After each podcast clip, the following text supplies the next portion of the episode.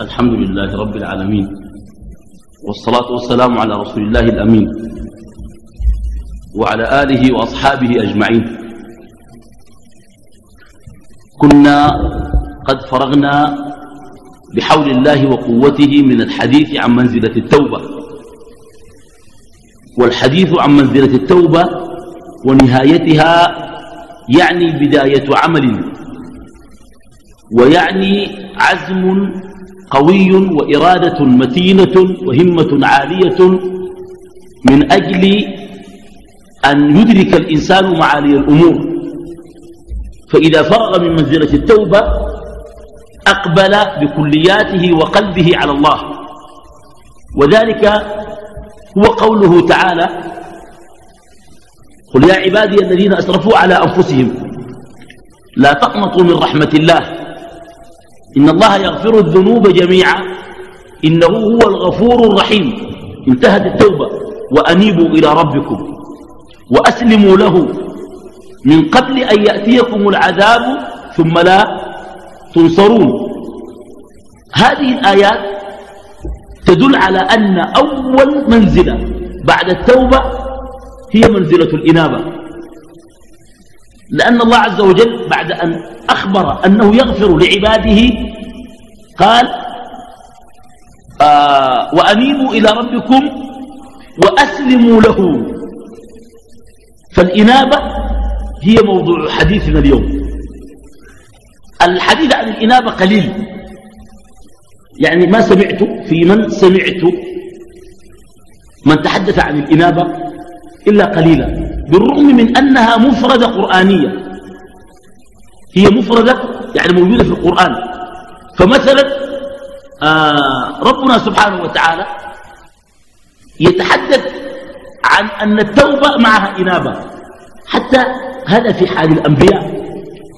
كقوله تعالى على, داو على داود عليه السلام قال فاستغفر ربه.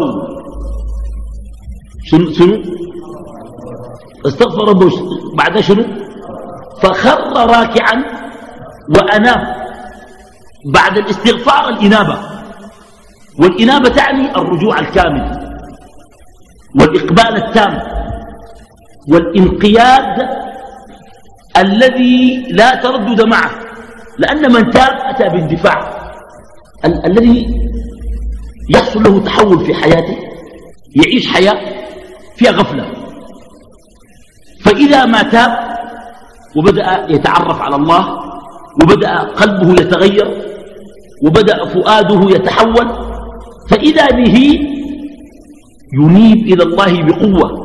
الإنابة في اللغة تدور على ثلاث معاني الإسراع والتقدم والرجوع. فهم أسرعوا إلى مرضاة الله. ورجعوا إليه في كل وقت وحال. وتقدموا لأن من معانيها التقدم. وتقدموا إلى محابه ومراضيه سبحانه. يقال فلان أناب رجع. فلان أناب أسرع.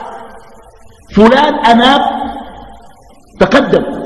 وهذه منزلة الأنبياء. إن إبراهيم لأواه حليم منيب.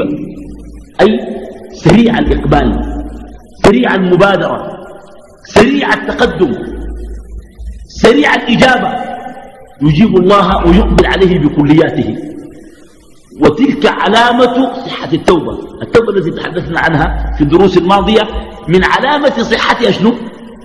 الإنابة لأنه قال آه وأنيبوا إلى ربكم وأسلموا له من قبل أن يأتيكم. العذاب شنو؟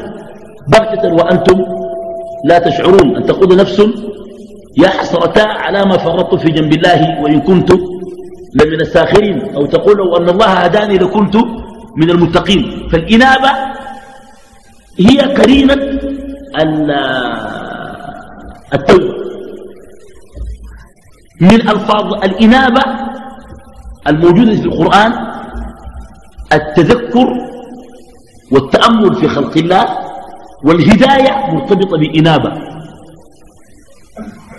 قال تعالى عن السماء فلم ينظروا إلى السماء فوقهم كيف بنيناها وزيناها فما لها من فروج. فروج معناها خلل. والأرض مددناها وألقينا فيها رواسي وأنبتنا فيها من كل زوج بهيج تذكرة وذكرى لكل شنو؟ عبد منيب الذي أناب بقلبه ورجع وبادر وأقبل على الله بكلياته هو الذي يتذكر ويتأمل ويتفكر في هذا الخلق وفي هذه الكائنات. وسبحان الله كل هذه المفردات القرآنية فاستغفر ربه وخر راكعا وأناب. آه مفردة إن إبراهيم لأواه حليم منيب.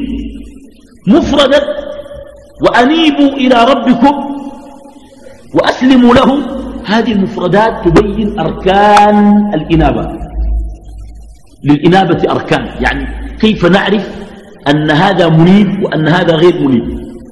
لأنه يربط الإنابة بالعبودية. قال تذكرة وذكرى لكل عبد منيب بل يعني حتى الجنة وأزلفت الجنة للمتقين غير بعيد هذا ما توعدون لكل أواب حفيظ أواب من الأوبة والرجوع والإنابة إلى الله عز وجل لكل أواب حفيظ. طيب هذا يعني أن أركان الإنابة أربعة. لا تتحقق الإنابة في شخص إلا إذا توفرت فيه أربعة شروط. الشرط الأول محبة الله تعالى. لا يمكن أن يكون الشخص يسمى منيب ويستحق لفظ الإنابة والمنيب إلا مع المحبة أن يحب الله تعالى. ولذلك قال تعالى والذين اجتنبوا الطاغوت أن يعبدوها وأنابوا إلى إلى الله. لهم البشرى. فبشر عباد. فالإنابة بالمحبة لأنه يمكن أن تريد إلى شيء ترجع إليه بكلياتك وتقبل عليه وأنت مبادر وبينك وبينه حواجز وكراهية وبغضاء هذا في البشر. في البشر يعني أنت حتى إذا, إذا, إذا أذيت أن تجلس إلى درس لتتعلم ابتداء لا بد أن تحب من شنو؟ من يعلمك لتتلقى منه التلقي شنو؟ الصحيح أنت كان بتكرهه ما بتفهم منه كويس لكن تجلس وأنت بتحبه. هذه المحبة هي علامة الإنابة وسبحان الله حكمة الله أن الله هو الوحيد سبحانه الذي تخافه وتفر إليه. لأنك تحبه. أما غير الله إذا خفته فررت منه. في أسد. يتجب جنبه. مرتجي. في نار. يتجب جنبه. لا. قس على ذلك. بمعنى شنو؟ بمعنى أي شيء. الحية. كويس النار. أي شيء تخافه تبتعد منه. إلا الله. كلما ازددت منه خوفا كلما ازددت إليه قربا. سبحان الله هذا شيء عجيب. وهذا معناها المحبة. يعني أكبر شيء يحرك هذه المسألة في النفس المحبة. وإلا ربك يخوفك ويتوعدك. يقول لك النار وبسوي وبدخل والظالمين والبيفعل والكذا. أنت قدر ما الله يخوفك بتعمل شنو؟ من كان بالله أعرف كان منه أخوف. يعني كلما كنت أكثر خوفا من الله كلما كنت أكثر قربا منه وأصلا لا تخاف الله إلا بعد معرفته. فالركن الأول في الإنابة شنو؟ المحبة. والركن الثاني من اللفظ الخضوع. لا يتصور إنابة بغير الخضوع. لذلك ال ال ال ال ال ال ال الإنابة معها أعمال صالحة قال تعالى منيبين إليه واتقوه وأقيموا الصلاة ولا تكونوا من المشركين من الذين فرقوا دينهم وكانوا شيعا كل حزب بما لديهم فرحون سبحان الله هذه الآية عجيبة في الروم الآية أتت في صياغ الحديث عن قوله تعالى أقم وجهك للدين حنيفا. فطرة الله التي فطر الناس عليها بعد قال منيبين إليه. كأن الله خلق الناس ابتداء منيبين ولكنهم تبدلت قلوبهم وتغيرت أحوالهم. فابتعدوا عن الله تعالى. قالت تعالى في الحديث القدسي خلقت عبادي حنفاء فاجتالتهم الشياطين. خلق الله الناس على قرب وحب وخضوع لله. طيب الجمع بين المحبة والخضوع مهم لتتحقق العبودية والإنابة. لماذا؟ لأنك قد تحب ولا تخضع. قد تحب ولا شنو؟ ولا تخضع. هذا ممكن ولا ممكن؟ ممكن ولا ممكن؟ سائر المحاب الطبيعية الموجودة في قلوب الناس من هذا الصنف. كيف؟ أنت تحب ولدك ولكنك لا لا تخضع له. ورجعت تخضع له تحب زوجك لكن دي قاعد تخضع له دي خلوها نشوف لنا حاجة ثانية. لأنه كان بتحب المرأة وبتخضع لها دي إنابة عديد ما في كلام دي إنابة أنت أنبت إلى المرأة. دي إنابة إيه؟ فأنت قد تحب ولا تخضع. وقد تخضع وقد تخضع ولا تحب. قد تخضع لمن قهرك حيث لا مفر منه. ولكنك خاضع له وقلبك ليس معه هذا ممكن ممكن؟ لكن الإنابة اجتماع محبة الله. وشنو؟ والخضوع له سبحانه. ده الركن الثاني. الركن الثالث في الإنابة مع المحبة والخضوع الإقبال على الله. أن تقبل على الله بكلياتك. بقلبك وجوارحك وأن تسلم قلبك له سبحانه وإياك أن تجعل قلبك لغيره.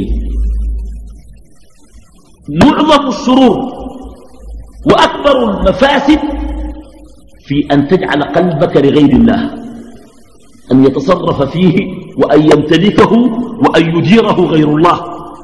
حتى ولو كان شيخا أو عالما أو أستاذا قلبك كله اجعله لربك. وسوف تجد بعد ذلك من معاني العبودية وألوان المقامات وصروف الإيمان وصنوف اللذة والمتعة والعبودية ما لم تجدها من قبل. أجد ذلك أن تعطي قلبك لله. قلبك إذا كان غال فلا يليق ولا يحق أن يكون إلا لله. وهذه مسألة مهمة. يعني يقول شيخ الإسلام تيمية رحمه الله تعالى في كتابه القيم التحفة العراقية في الأعمال القلبية. قال متى؟ ما وجدت من القلب انصرافا لغير الله كان القلب أكثر تعرضا للشبهات والشهوات. تتلاعب به شهوات النساء وفتنهن وفتنهن. وإنك لا تجد رجلا تعلق بامرأة إلا من خلل في قلبه لو أنه أقبل على الله بكلياته وكان في قلبه ربه لما انصرف إلى غير الله. وضرب بذلك مثال. قال يوسف عليه السلام مع أنه شاب وكان أقرب إلى فعل الفاحشة لكن قلبه كان مليء بمحبة الله فليس فيها موضع لغير الله فلذلك لم يلتفت إلى امرأة, إلى امرأة العزيز. ولأن امرأة العزيز مشركة والإشراك قائم على صرف القلب لغير الله أي شيء يؤثر فيها؟ بمجرد أن رأت يوسف شابا يافعا وفتى قويا تحركت غريزة الشهوة والجنس فيها فراودته عن نفسه وغلقت الأبواب وقالت هيت لك؟ لكن شوف الإقبال على الله بكلي بالكليات. كان سببا للعصمة. قال تعالى كذلك لنصرف عنه السوء والفحشاء إنه أول حاجة من عبادنا أهم حاجة من عبادنا. لأن عبودية بالقلب عبودية قلبية من عبادنا. وكذلك شنو؟ المخلصين الذين أخلصوا لله في التوجه والقصد. لذلك عصمهم الله. وهذه مسألة مهمة.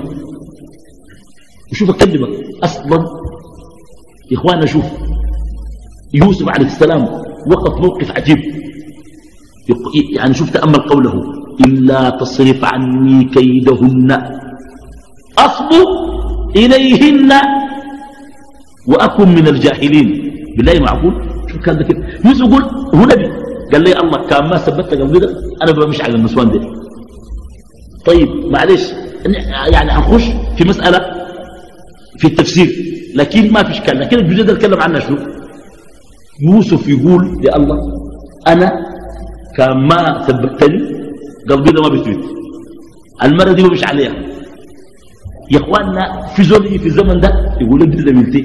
ما ما بشتهيها يقول لك يقول لك شنو؟ ما بشتهيها ما عندي شهوة أنا فيها. والبساط أحمدي والنية سليمة أكثر من يوسف عليه السلام. نيتك السليمة دي أكثر من يوسف.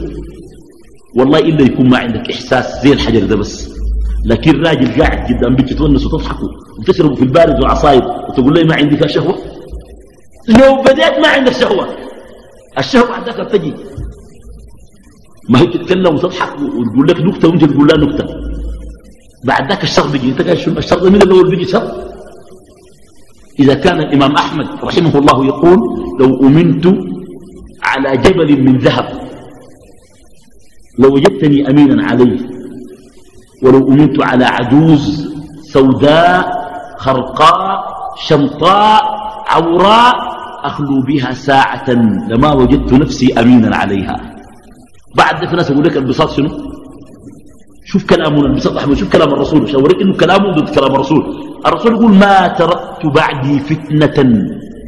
أضر على الرجال من النساء. هم يقول لك البساط شنو؟ أحمدي. والمصطفى عليه الصلاة والسلام يقول اتقوا الدنيا واتقوا. اتقوا النساء يعني شنو؟ يتصقوا فيهم يتونسوا معاهم. أبعدوا منهم بعيد. الناس يسمعوا يتقوا يقول لك لا والله البساط أحمدي. وناس يقلدوا في واحد قالت لي واحدة قلدة شديدة. يا زود دي دي قريبتك؟ قال ما قريبتك. جارتهم في الحلة؟ لما جارتنا على طيب شنو قال بتحجتي. قال بتحجتي. حجت معه. يا زلمة تخاف الله انت دي حالته بتحجتك. أما الآية يا إخواننا ولقد همت به وهم بها لولا أن رأى برهان ربه يا إخواننا التفسير في في في هذه المسألة أقوال. من المفسرين من قال أن هم يوسف اختلف عن همها. همت بالفاحشة وهم بالهروب وهم بالضرب. وبعضهم يقول الهم هو مجرد حديث النفس الذي يقع للطبائع البشرية بمجرد أنه يعني تكلمت معه كلام مرقق وتكشفت أمامه وهو بشر تحركت فيه هذه المسألة ولكنه لم يبد لها شيئا. وإذا أهم العبد إذا هم العبد بالسيئة ولم يفعلها كتبت له حسنة. ولكن التفسير الذي أرجحه غير هذا يعني التفسيرين دي ما أرجحه أرجح تفسير ثالث بوريك له حسن. التفسير الثالث الذي أرجحه أن يوسف لم يهم أصلا. الهمزة ما جاوب ليه؟ كل عبارات ومفردات السورة تدل على ذلك. كويس؟ المفردة الأولى قوله تعالى كذلك نصرف لنصرف عنه السوء. لو اعتبرنا الفحشاء هي الزنا السوء شنو؟ الحديث بالزنا. ربنا قال صرفوا عنه. كيف يكون صرفوا ويكون همه طيب كذلك نصرف عنه السوء والفحشاء قوله إنه من عبادنا المخلصين. هذه درجة عالية جدا. لا يليق معها الهم. كويس؟ قول امرأة العزيز نفسها أنا راودته عن نفسه فشنو؟ فاستعصم. للثالثة مفردة ثالثة فاستعصم. طيب. الرابعة المفردة الرابعة. إن النفس لأمارة بالسوء إلا ما رحم ربي. وهذا القول هو قول امرأة العزيز. من الأول؟ هي تتكلم. امرأة العزيز التي تتكلم طيب نفسر الآية كيف؟ يا اخواننا لو رجعنا إلى اللغة يستقيم تستقيم الآية في أذهاننا للغة العربية. في حرف مهم جدا موجود هو لولا. والحروف ثلاثة. لو ولو ما ولولا. لو حرف حرف حرف امتناع لشنو لا حرف وجود لشنو لو تقول لو كان كذا فعلت شنو؟ كذا. هو ما حصل. كويس؟ فامتناع لامتناع ولو ما حرف شنو؟ وجود لوجود. يعني الشيء ده موجود خلاني أنا ما أعمل كده. أما لولا هي حرف امتناع لشنو لوجود. طيب معناه شنو هنا امتنع الهم لوجود البرهان والا البرهان ما عنده معنى. ما قال؟ ولقد همت به وهم بها لولا. لولا حرف امتناع. امتناع شنو؟ الممتنع في الآية شنو وريني لها ولا ما في؟ موجودة بدون ما يكون في حاجة. ممتنع. الامتناع شنو؟ الهم. امتناع لوجود. وجود شنو اللي خلى يمتنع؟ البرهان. طيب وده في لغة العرب السائر التقديم والتأخير ولقد همت به مؤكد. لولا أن رأى برهان ربه لهم بها. لولا أن رأى برهان ربه كده وقعت لك؟ كده وقعت لك؟ لولا أن رأى برهان ربه شنو؟ لهم بها. وده بيخلي الآية مستقيمة. كذلك لنصرف عنه السوء والفحشاء. حتى الهم ربنا منع منه. وليه؟ بوجود البرهان. يا إخواننا البرهان ده فائدة تسنيك به الزنا ما ده له برهان أنا أكلمك. خلي يوسف. في ناس في الوطني لما نيجي في الزنا بيمتنع. بيخاف الله ويقول معاذ الله. بيخاف الله. صح ولا ما صح؟ طيب بدون برهان. صح ولا ما صح؟ طيب برهان يوسف شنو يبقى معنا لقد همت به محققا. لولا أن رأى برهان ربي لهم بها. وجود البرهان منع شنو؟ منع الهم. وجود البرهان منع شنو؟ الهم. أظن الأمر فمحبة الله والخضوع له والإقبال عليه بالقلب إخوان نشوف. أصلا لا يقود إلى الإقبال على الله إلا سلامة القلب بأن يقبل القلب كلياته على الله. الآن قلوبنا متنازعة بين الدنيا وبين عيال وبين نساء وهذا إذا كان في إطاره الجبلي الفطري الطبيعي الذي خلق عليه البشر ما في ذلك شك لكن أن يكون هذا هو الأصل وأن يكون التعلق أكثر خاصة في الدنيا. وإلا لما قال عليه الصلاة والسلام تعس عبد الدينار. لم يضع إنسان الدينار ولا الدولار أمامه وقال الدولار أكبر وركع وسجد وكذا لا. لكن عبد الدولار كيف؟ بالمحبة. ولما قال يحب الدولار الناس؟ وراكم شنو؟ يا أخوان الدولار ده الناس قاعد يحبونه ما قاعد يحبوه؟ ما في ما يحبوه. وتحبون المال حبا؟ جنبا لكن حب إلى درجة التعلق هذا يؤدي يصرفه من الحب إلى شنو؟ إلى العبادة. كده قال تعيس عبد الدينار تعيس عبد الدرهم تعيس عبد الخميصة. الأقمشة تعيس وانتكس.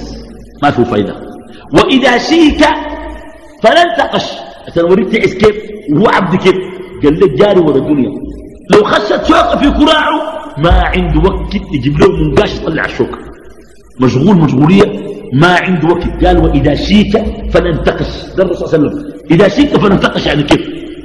أي زول جاري ورا الدنيا وإذا شيك فلنتقش ينطبق عليه حديث تعيس عبد الدرهم تعيس عبد الدينار تعيس عبد الخميصة تعيس وانتكس وإذا شيك فلنتقش فلنتقش طلع الشوكة في نوع زيت ولا ما في؟ والله في ناس جاري جري. جاري جري. الشوكة ذاته تخش يقول لك يا زول خلاها تخش ما عنده وقت. يجني يقولون يا اخوانا طلعوا لي الشوكة دي. ما عندهم طريقه كويس فلذلك أقول أيها الأحبة في هذه المسألة أن الانابه الركن الثالث فيها شنو؟ الإقبال على الله بكلياتك. طيب الركن الرابع الإعراض عمن سواه. يا إخواننا في حاجة مهمة جدا. التوحيد ده مش إنك أنت تعرف الله. تعرف الله ولا تتخذ غيره ندا ولا شريك. ده التوحيد هذا معنى قوله تعالى لا إله. تكفر بشنو؟ بالآلهة. الآن في آلهة ينبغي أن الناس يكفروا بها. كل الآلهة الموجودة. البشر الآن يعني يعبدون. يا أخي حسن من علامات ذلك. يموت شيخ يدفنوه في الجامع. في السودان حسن يموت شيخ كبير. مات. ويدفنوه في الجامع. يا إخواننا الجامع ده محل شنو؟ سجود لله. نهى النبي صلى الله عليه وسلم عن اتخاذ القبور شنو؟ لعن الله اليهود والنصارى اتخذوا قبور أنبيائهم. ما بدأ بالصالحين بدأ منه بالأنبياء. والصالحين شنو؟ مساجد. معناه يعني شنو؟ اتخاذ قبور زي شنو؟ في محل ما يصلوا يدفنوا ناس. حولوا جامع لشنو لمقبرة. أو حولوا المقبرة لجامع. وده كله موجود في الشريعة. حرام. وهو مظنة أول حاجة أكلمك. أي زول يدفنوا في جامع ضر ضرر ما يعلم به إلا الله. ده كلام ابن عباس. ابن عباس حبر الأمة قال اللي بيدفنوا في الجامع ضروا عارف ليه قال ضروا قال لأنه دفنه مع مقابر المسلمين تكثر عليه الدعوات. مع عموم الخلق. زي ماشيين الماشي بموتر الماشي بعربية الماشي بنجدة الماشي بإسعاف. السلام عليكم أهل الديار من المسلمين والمؤمنين. حتى ذلك مشيري في الجامع ما ضر. والله ضر الشديد. لأنه منعوه دعوة عامة الناس. يا أخوان المقابر دي مكشوفة. والناس بيدعوا بدون ما يعرف المدفون منه. حتى عليك المفقين بالمقابر. بتدعو للناس بتكون عارف الميت منه. وترحمهم كلهم دي مقابر مسلمين والحمد لله إنهم مسلمين. طبعا لا يجوز دفن غير المسلمين في مقابر المسلمين. والله ما كنت أعلم أن هذا يحصل في السودان. حتى اتصل علي رجل أو امرأة لا أذكر يستفتي يقول والله عندنا مقابر في المنطقة الفلانية يدفن معنا النصارى. قلت له عند البيهقي في السنن أن الرسول صلى الله عليه وسلم سئل عن امرأة من أهل الكتاب فزوجها مسلم وقد حملت منه وقبل أن تلد الجنين ماتت. فاستشاروا صلى الله عليه وسلم في دفنها. قال أنا أدفنها مع المسلمين؟ قال كيف تدفنونها معهم وهي مشركة؟ قالوا أندفنها مع النصارى؟ قال كيف تدفنوها مع النصارى وولدها مسلم يتأذى بهم؟ قالوا كيف نفعل؟ قال ادفنوها بين المسلمين وبين النصارى. براها ولا مقبرة براها الكلام مهم جدا بالمناسبة. عشان يبقى حكم بهذا الحديث يمنع منعا باتا شرعا أن يدفن النصراني وسط شنو؟ وسط المسلمين. وإنه يشيلوا المسلمين يشيلوا وسط النصارى. ما يجوز. وهذا للأسف الشديد موجود في السودان. كويس؟ ومع إنه سبحان الله الشريعة الرسول عليه الصلاة والسلام الرحيم جعل لما تمر على مقابر المسلمين تقول شيء. ولما تمر على مقابر اليهود والنصارى تقول شيء قال إذا أمرتم بقبور أهل الكتاب فبشروهم بالنار. أبشركم بالنار أبشركم بالنار.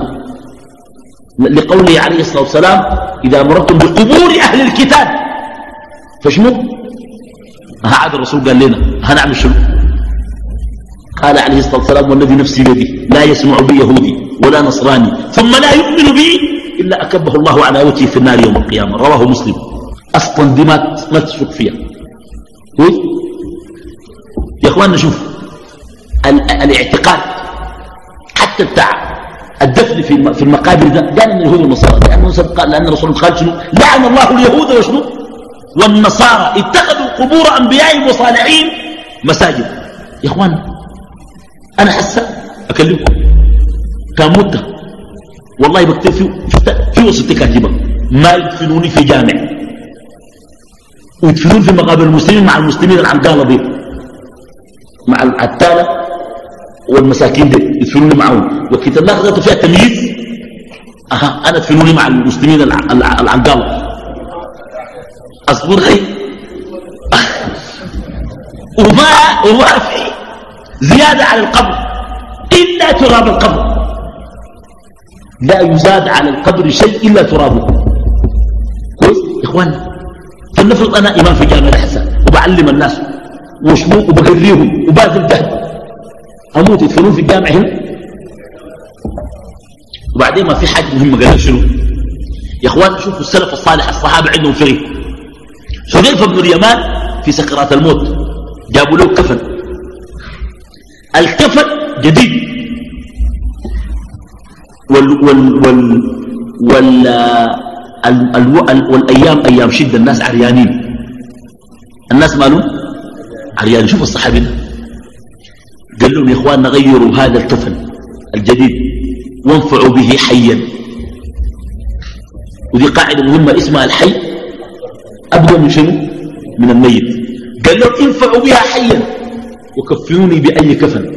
فإنني لا ألبث في لحدي إن كنت من أهل الجنة أبدلني الله بكفن من الجنة فما يغني كفنكم؟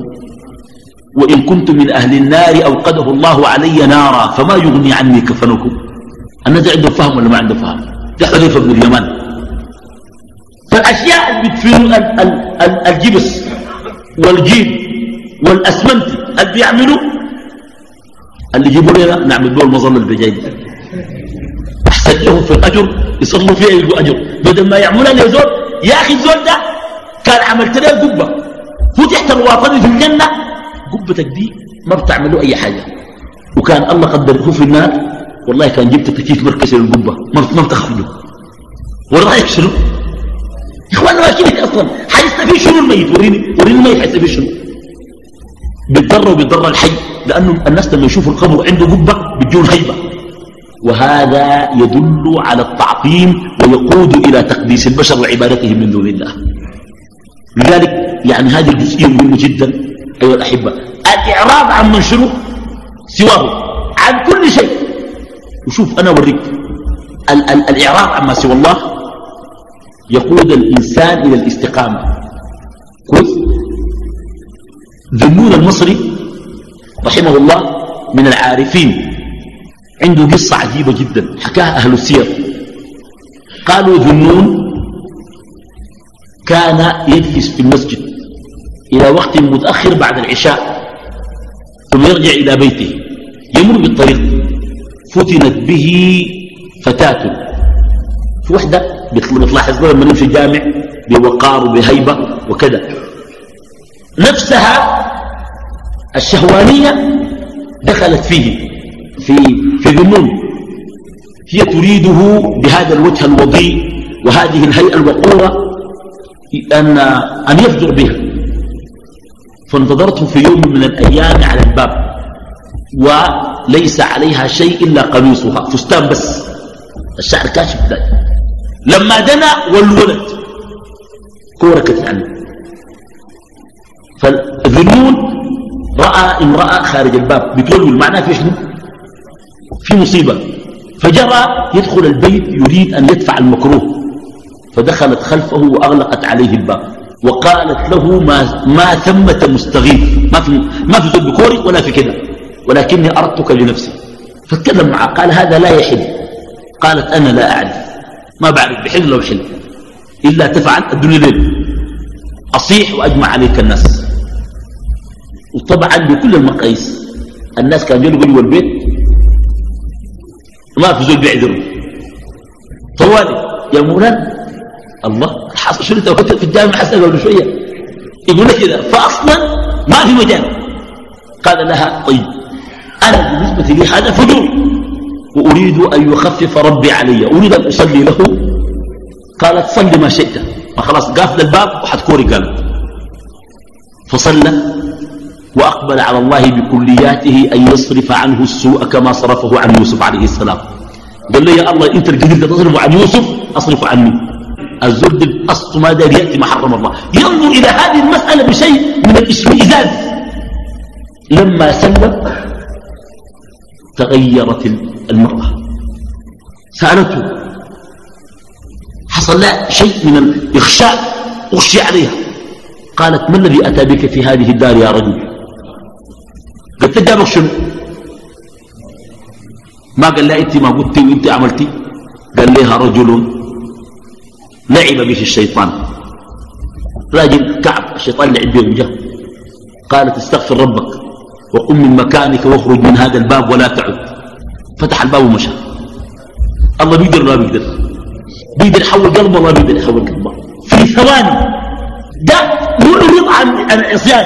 يا اخواننا في حاجة مهمه جدا الناس ما قاعد يعني عن الموضوع أي معصية حتى ولو أنت سوف تتوب منها تكدر عليك الذي بينك وبين الله. وما في ذلك شك. لا يمكن أن تتعرض لمقت الله ولغضبه وطعسه وأن يكون قلبك سالم بكلياته. لا بد أن تنتقص منه نقيصة وأن يتكدر كدر. وأن يذهب منه شيء شعبة. لا بد من ذلك. لذلك لا تستهون المعصية. حتى ولو كانت هذه المعصية. لا تدخلك النار اعلم أنها سوف تكدر عليك ما بينك وبين الله. هذه الجزئية مهمة جدا. طيب. الإنابة إنابتان. هذه أركانها. محبة وخضوع وإقبال وإعراض. إقبال على الله بالكليات. وإعراض عن شنو؟ عما سوى الله. بعد ذلك الإنابة إنابتان. الإنابة الأولى الإنابة العامة. الإنابة للربوبية. وهذه كل الخلائق ينيبون إلى الله.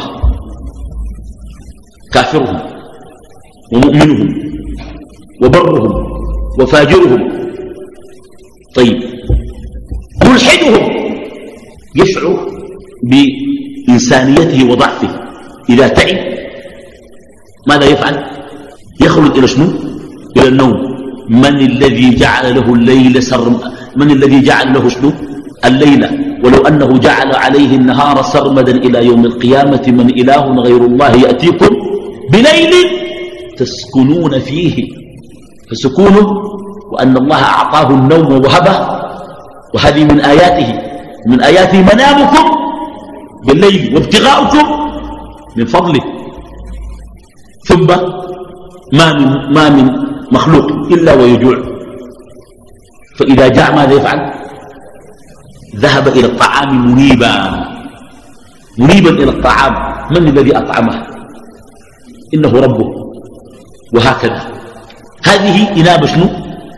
إنابة عامة. إنابة كل الكائنات وكل الخلق إلى الله. قسرا وله أسلم من في السماوات والأرض طوعا وكرها. في ناس أسلموا كرها. يعني بيخشوا النار لكن بيجوع بيحتاج يأكل. الأكل ده حق الله. بيتعب. ما في زول بيكون مصنجر وريزول في الدنيا دي بيكون مصنجر أسبوع كده بس وريني مده وريني المده في الدنيا دي في زول بس كده يصنجر. أصل يفتح عينه ما ينوم. بيقدر حتى لو صنجر الصباح بيكون ماله. تعبان وكل مرة يفتح في خشمه بإنابة. خلق الله الخلق. عاجزين ضعفاء. يحتاجوا إليه ويفتقروا إليه وينيبوا إليه الإنابة العامة. ضرب من ضروب العبودية العامة. كده قال وله أسلم من في السماوات والأرض طوعا وكرها. وإن كل من في السماوات والأرض إلا آتي الرحمن. عبدا ليست العبودية الخاصة عبودية المحبة والإقبال والخضوع إنما هي عبودية الحاجة. لأنهم مفتقرون إلى الله شنو؟ محتاجون إليه. والدين الكون كله في مخلوق ما محتاج الله بين الشارون ما محتاج إلى الله. يلجأوا إلى الله. يفتخرون إليه. تمتلئ بطونهم فيحتاج إلى تخليتها. كويس؟ وقس على ذلك. هذه الإنابة العامة ذكر الله عن المشركين. المشركين عندهم إنابة لكن إنابة للربوبية. اللي هو الربوبية؟ الملك والخلق والتصريف والأمر وكذا. طيب والتدبير كذا قال تعالى وإذا مس الناس ضر دعوا ربهم منيبين إليه. حتى المشركين يركبوا البحر. وهم مشركين في البر. يقول لك اللات العزة لما يركب البحر بيقول يا الله أه؟ يا أخي تعرف في ملاحدة يقول لك الله ما في. لما تقول له الحمى يقول يا لطيف يا الله يا الله يا لطيف.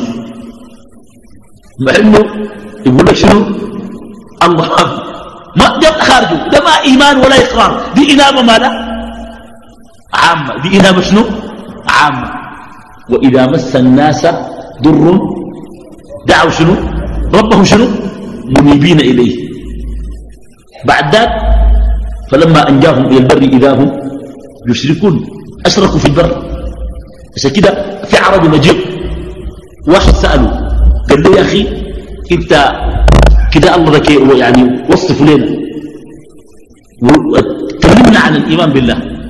قال له هل ركبت البحر يوما؟ هل ركبت البحر يوما؟ قال نعم. قال إذا هاجت الريح أيأتي في خلدك يجي في جواك أنك تحتاج إلى من ينقذك؟ قال نعم. قال ذاك هو الله. سبحان الله شيء عجيب. البحر ده بالذات خطر. والله البحر ده والله السفينة الشاهد العربات دي كلها والناس نايمين والكبيرة دي والله زي علبة الكبريت. والله زي علبة الكبريت في البحر ده. ناس رايبين في السفينة. شغالين. اسمها شنو يا أخي؟ بيعملوها السودانيين دي الطنبور شغالين طنبور جد. من جدة عليك شوف الناس دي. كويس. بالله السفينة لما جات في نص البحر اتعطلت. الخفاف قال لهم السفينة تعطلت الغناء بقى بكى الناس قاعد يبكوا. معاهم بنات يبكوا بكى كويس. يا أخي البحر ده مخيف جدا. وفيه علامة وآية. من آيات الله. يا أخي البحار شوف, شوف ربنا خلق. وما في البحار من كائنات. هذه هي آه الإنابة العامة. أما الإنابة الخاصة هي إنابة العبودية والمحبة وهي التي أركانها كل شنو؟ أربع. فالأركان الأربعة المحبة والخضوع والإقبال والإعراض عما سواه تتعلق بشنو؟ بالمحبة بالإنابة الخاصة. طيب السؤال المهم كيف نحقق الإنابة؟ إذا كنت على معصية أو حتى على حالة لا ترضي الله وتحولت عنها وأردت أن تنيب أول شيء لا بد أن تتبع التوبة إصلاح إصلاح الحال. يقول تعالى إلا الذين تابوا وأصلحوا. كويس؟ إلا من تاب وآمن وعمل عملا صالحا. التوبة ينبغي أن تصلح بشنو؟ بالعمل الصالح. طيب بدأ يحدث مسألة مهمة جدا. قال ابن القيم عن الإنابة الإنابة الرجوع إلى الله. لكن أهم شيء في الرجوع إلى الله الرجوع إلى الله وفاء وعهدا. الرجوع إلى الله شنو؟ وفاء وعهدا كيف؟ أنت ما أصلا من الأول معاهد الله إنك ما تعصيه. أنت عصيت لما ترجع إلى الله توفي بشنو؟ بهذا العهد الذي بينك وبين الله. وتوفي بالعهد الذي بينك وبين الخلق. في قصة عجيبة في صحيح البخاري. رواها البخاري رحمه الله تعالى في آآ آه، آآ آه، الصحيح. وقصها لنا رسول الله صلى الله عليه وسلم. والله الرسول عليه الصلاة والسلام والله ما قصر معنا غير الأحكام. اللي في شريعته أشي الزمان؟ حصل. وبيزيد إيماننا برضه بكلمنا به قال كان في من كان قبلكم في بني إسرائيل رجل استقرض أخاه ألف دينار. قال لي يا أخي ألف شنو؟ دينار. فقال له ابغي وكيلا ابغي ابغي شاهدا. بديك لكني واحد يشهد قال أشهدت ربي. الزول الداري الدين ده قال له شنو؟ أشهدت ربي. قال له طيب قبلنا شهادته. دل أزول الداري دين التاجر الداري دين ابغنا كفيلا. واحد كمان اضمنك قال الله كفيل. قال قبلته. مش قلت الله رضيت كفيل الله يريد شهيدك الله يريد قال لي أداه الألف دينار. وقال له متى؟ قال بعد كذا. مثلا شهر قال له بعد شهر. شال القروش. بعد شهر بيناتهم بحر. شال قروشه داير يمشي طوال الزول داير يمشي لشنو للزول. أسمع القصة اللي حكاها الرسول عليه الصلاة والسلام. أخذ ألف ديناره يريد أن يرجعها إلى الرجل إلى التاجر. ولكن البحر كان هائجا. ولم تكن فيه سفينة ولا مركب. شد واقف رسمي والزول داك منتظره بهناك في نفس المواعيد. ذاك واقف بجاي ده واقف شنو؟ البحر ما كان بالشاوف قال هذا الرجل الذي يريد أن يرجع المال أخذ خشبة. قال له خشبة طافية فوق البحر شالها خدت فوق الألف دينار. وربطها قال يا ربي إن هذه الألف دينار صاحبها طلب مني شهيدا فأشهدتك فرضيا. وطلب مني كفيلا وإني قد اتخذتك كفيلا وشهيدا. اللهم إن كنت صادقا اللهم أصل له هذه. ورماه في البحر.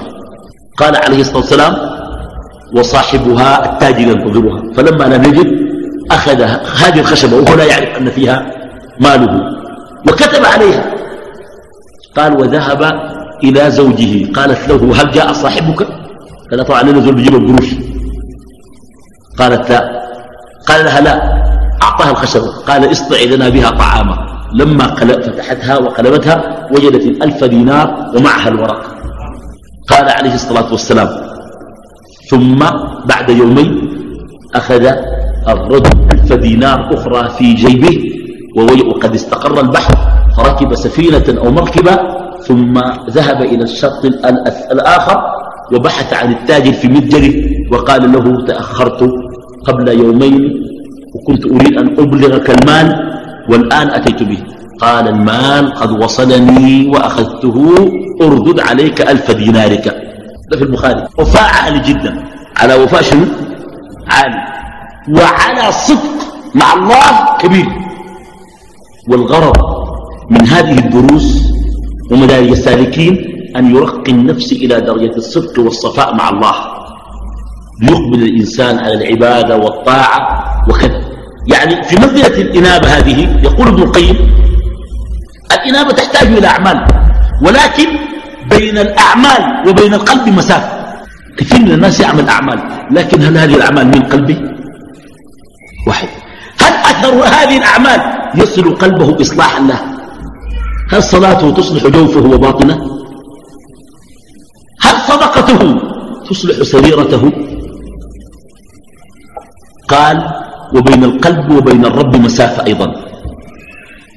هذا كلامه في الإنابة بين القلب وبين الرب شنو؟